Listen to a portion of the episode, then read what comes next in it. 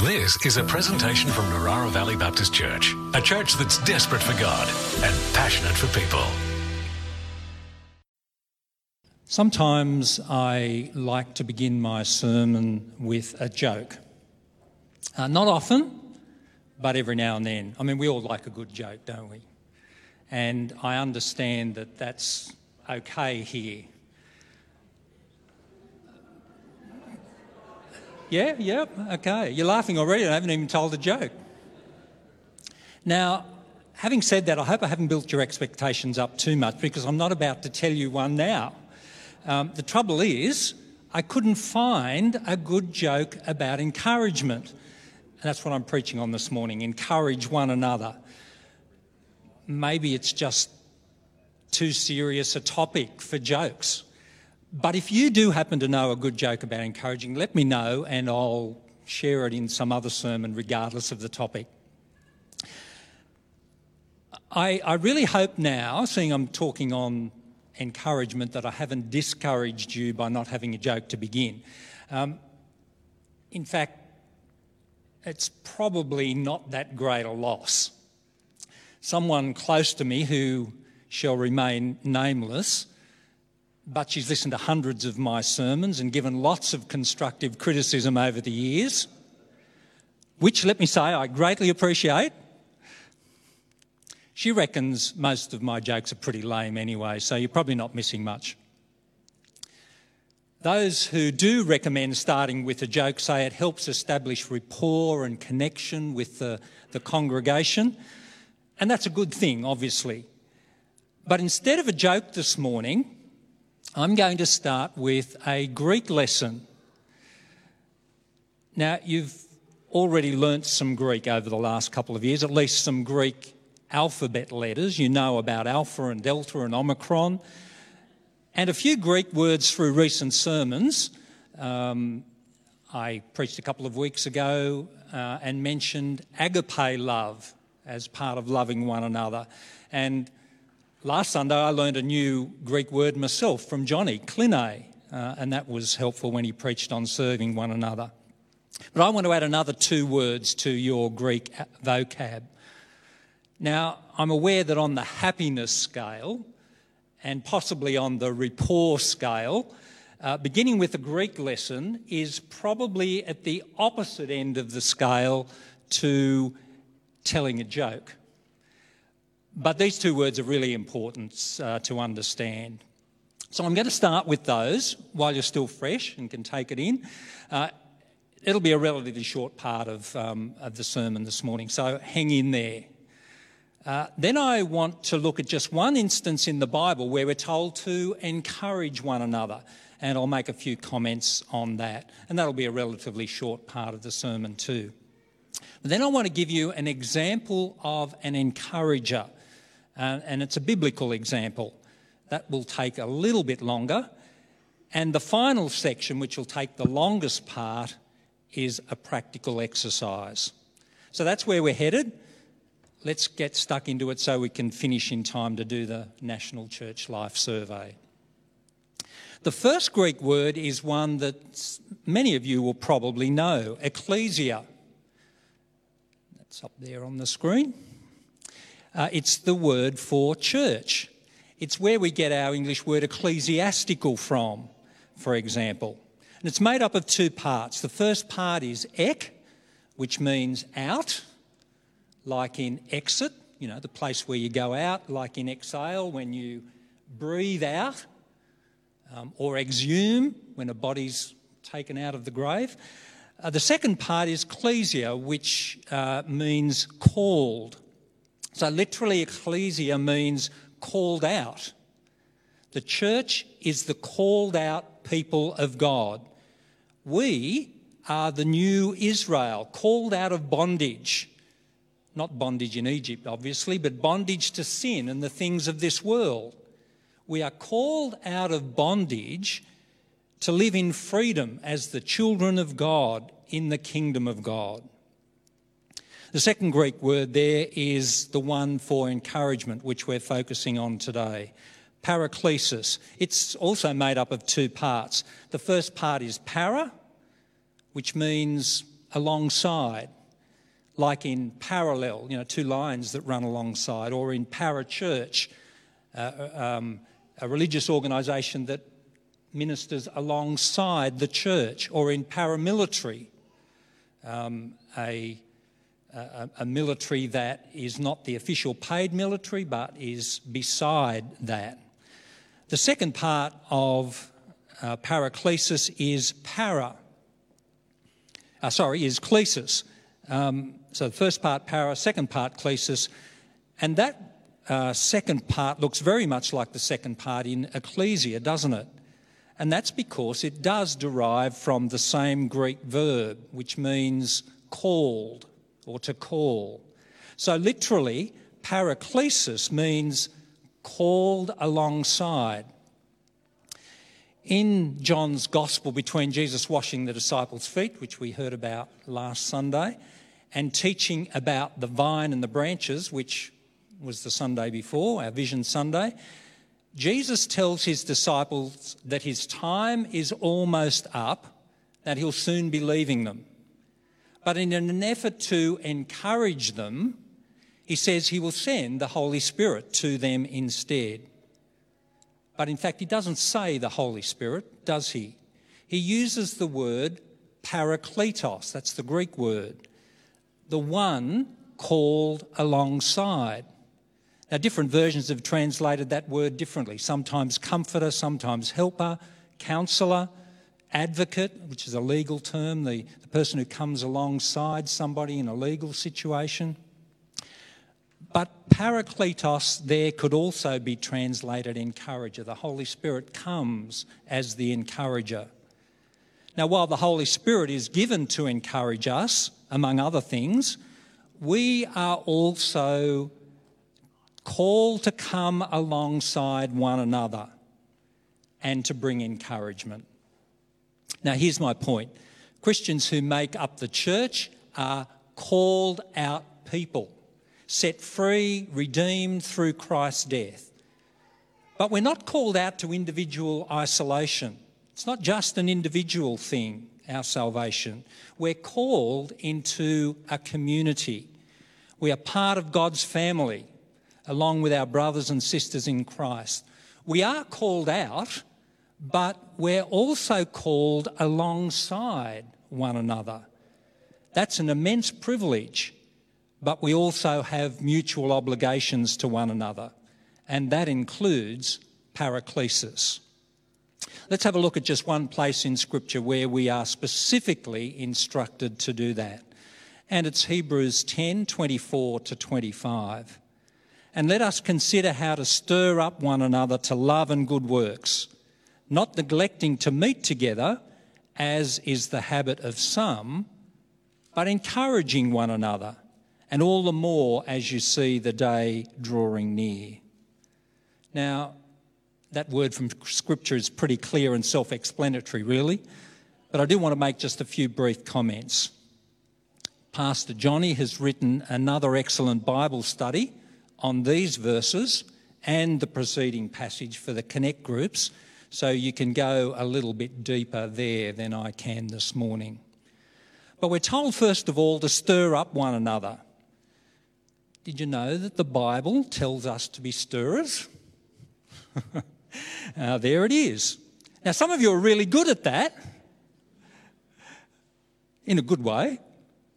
It has the idea of spurring on of motivating or stimulating, and some versions actually translate it that way. But some even translate it as encourage one another, although it's not the Greek word paraklesis. It has that similar idea though.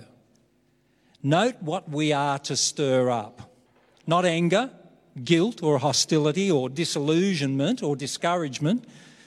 We're not to stir up a hornet's nest we are to spur one another on to love and good works.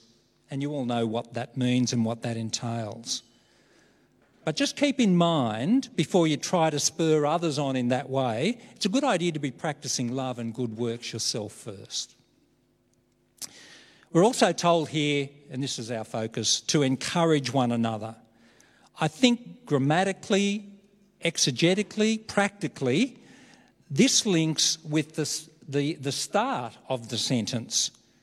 We can encourage through love and good works. And there are other ways, which we'll look at in a moment, through a biblical example of encouraging. And the, verse, uh, the verses refer to this we can encourage people not to neglect meeting together. The writer of Hebrews was saying that to Jewish Christians facing Roman persecution and wavering in their faith as a result. Now, we live in a completely different context, but there are still many pressures that might lead us to neglect meeting together. Uh, the obvious one that comes to mind, of course, is COVID, uh, which has meant that we've had to curtail our gatherings, and still some need to do that. Now, I'm not sure what the writer to Hebrews would have thought about joining in virtually on Zoom. I guess it is still meeting together in a way, but it's not quite the same, is it? And I'm sure even those of you watching on Zoom this morning would agree with that. Now, we understand some of you are still cautious about large gatherings and the, the health ramifications. I just want to say, though, that when the time is right for you, we're really looking forward to welcoming you back and saying hello in person rather than through the lens of a camera. I've mentioned meeting together because it's here in the text and because of its importance. And I just want to repeat what I said earlier. We're called to be part of a redeemed community.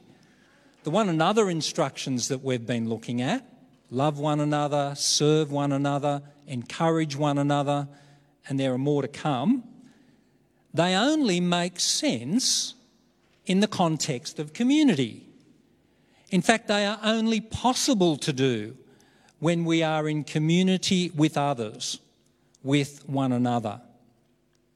These verses from Hebrews end with mention of the day drawing near. This refers, of course, to the day when Jesus comes again and the kingdom is fully consummated in, its, in all its magnificent glory.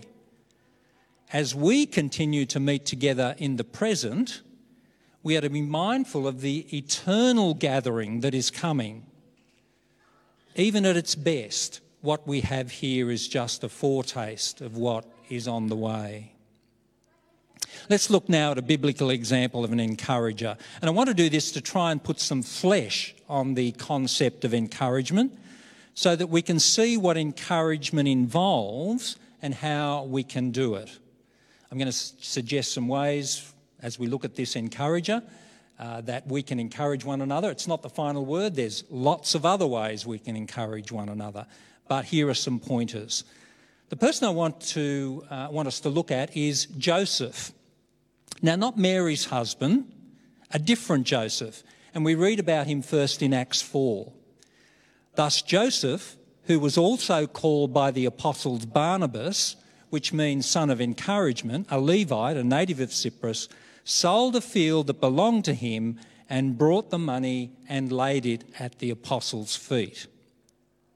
Joseph was such an encourager that his friends gave him the nickname Barnabas. And that's usually what we call him too. It means son of encouragement. Now, how's that for a nickname? One of the ways he encouraged, and one of the ways we can encourage, is by giving generously. The story that appears straight after this in Acts 4 is a marked contrast. Ananias and Sapphira also sold a field, and they also brought money to the apostles. But they tried to deceive them into thinking they were giving the whole proceeds, but had kept back part for themselves. It wasn't worth it. They ended up paying for that with their lives. I always wonder how much they sold it for and, and what percentage they kept back from themselves. Um, maybe I've lived too long in Sydney, where property prices are a source of endless fascination and discussion. Or maybe it's just my old accounting and economics training and background coming out. But what matters in this story is not the amounts, but their deceptive, ungenerous hearts. But Barnabas' heart was one of encouragement. And that's the difference between these two stories that are put together there in Acts. Giving generously encourages. Let me give you an example from NVBC. On my first Sunday here, Pastor Lewis mentioned that someone had donated 10 sponsorships to band camp. Now that's generosity. On Friday, I was in the office when one of the Connect group leaders rang to say that their group also wanted to donate to the same cause. And they were asking if it was too late. It isn't too late. Do you think that the kids who go to BAM camp because of those sponsorships will be encouraged? I reckon. But not just them. What about their parents too? Probably couldn't afford to pay for them to attend. Lewis is encouraged. I'm encouraged. We're all encouraged, aren't we, by generosity like that? Give generously, either directly to people or to the church for its many ministries to people, because it's a great way to encourage. Barnabas appears next in Acts 9 after Paul's. Con- well, let me read it for you and then I'll make a few comments. And when he had come to Jerusalem, he attempted to join the disciples, and it's talking about Paul. And they were all afraid of him, for they did not believe that he was a disciple. But Barnabas took him and brought him to the apostles and declared to them how on the road he had seen the Lord who spoke to him, and how at Damascus he had preached boldly in the name of Jesus. So after Paul's conversion, he eventually went to Jerusalem and, as we read there, tried to join the band of disciples. But they were suspicious, they were afraid of him. After all, he'd been running around persecuting Christians. They weren't convinced that he was a true follower. Maybe he was just trying to infiltrate them and bring more persecution. But Barnabas stuck up for him, and Barnabas convinced the apostles. And we all know the amazing impact that Paul went on to have. So, another way we can encourage someone is by believing in them, sticking up for them, giving them a go. Next, look at what happens in Acts 11. Now, those who were scattered because of the persecution that arose over Stephen travelled as far as Phoenicia and Cyprus and Antioch, speaking the word to no one except the Jews. But there were some of them, men of Cyprus and Cyrene, who, on coming to Antioch, spoke to the Hellenists also, preaching the Lord Jesus. And the hand of the Lord was on them. And a great number who believed turned to the Lord. The report of this came to the ears of the church in Jerusalem, and they sent Barnabas to Antioch. Because of the persecution, the Jewish Christians were scattered away from Jerusalem to more remote, safer locations. Some of them went up north to Antioch in Syria, and they shared the gospel there with Gentiles. That was something new. Many of them became Christians. This new development um, raised some questions for many of the Jewish Christians who weren't at all sure about it. So the mother church in Jerusalem sent Barnabas to check it all out. And this is what happened as recorded in the next verses in Acts 11. When he came and saw the grace of God, he was glad, and he exhorted them all to remain faithful to the Lord with steadfast purpose. For he was a good man, full of the Holy Spirit and of faith, and a great many people were added to the Lord. He exhorted them, that version says. The Greek word is the verb form of paraklesis. Some translations do, in fact, have encouraged. He encouraged them by affirming their conversions and cheering them on in their newfound faith.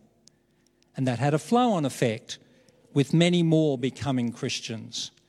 In fact, it was at Antioch where disciples were first given that name, Christians. We too can encourage by cheering people on in their faith. Barnabas, described here as full of the Holy Spirit and faith, goes to Tarsus and he brings Paul back to Antioch. And they teach there together for a whole year. The Antioch church then decides to send them off as missionaries, and they begin their first missionary journey to Asia Minor. They take John Mark with them, but, and this is important to note, he returns to Jerusalem fairly early on, and we aren't told why. Paul and Barnabas later returned to Jerusalem too for an important church conference there about that issue I mentioned before about non Jews becoming Christians. Our last passage for today from Acts 15 tells us what happens next. And after some days, Paul said to Barnabas, Let us return and visit the brothers in every city where we, where we proclaim the word of the Lord and see how they are.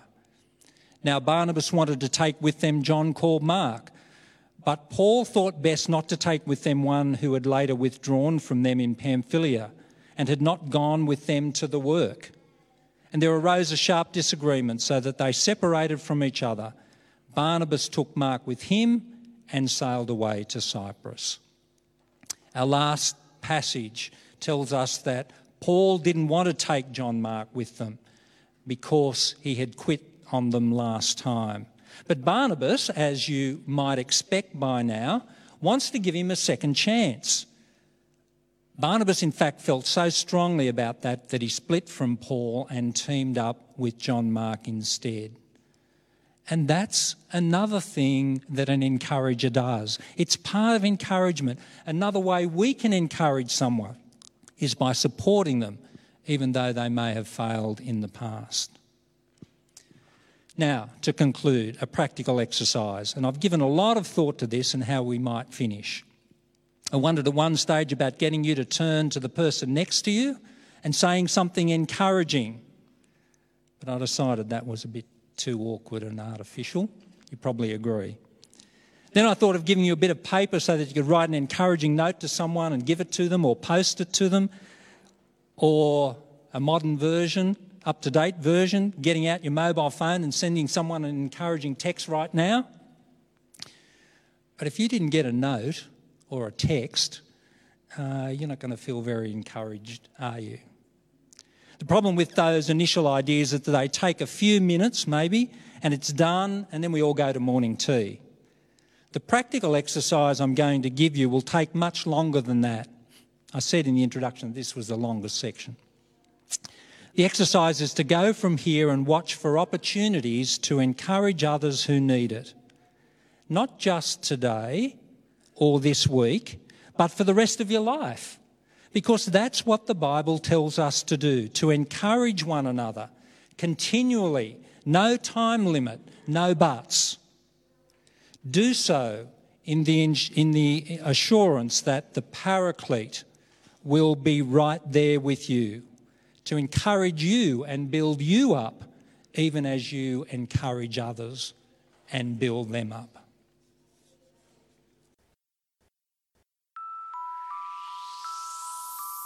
This has been a presentation from Narara Valley Baptist Church, a church that's desperate for God and passionate for people.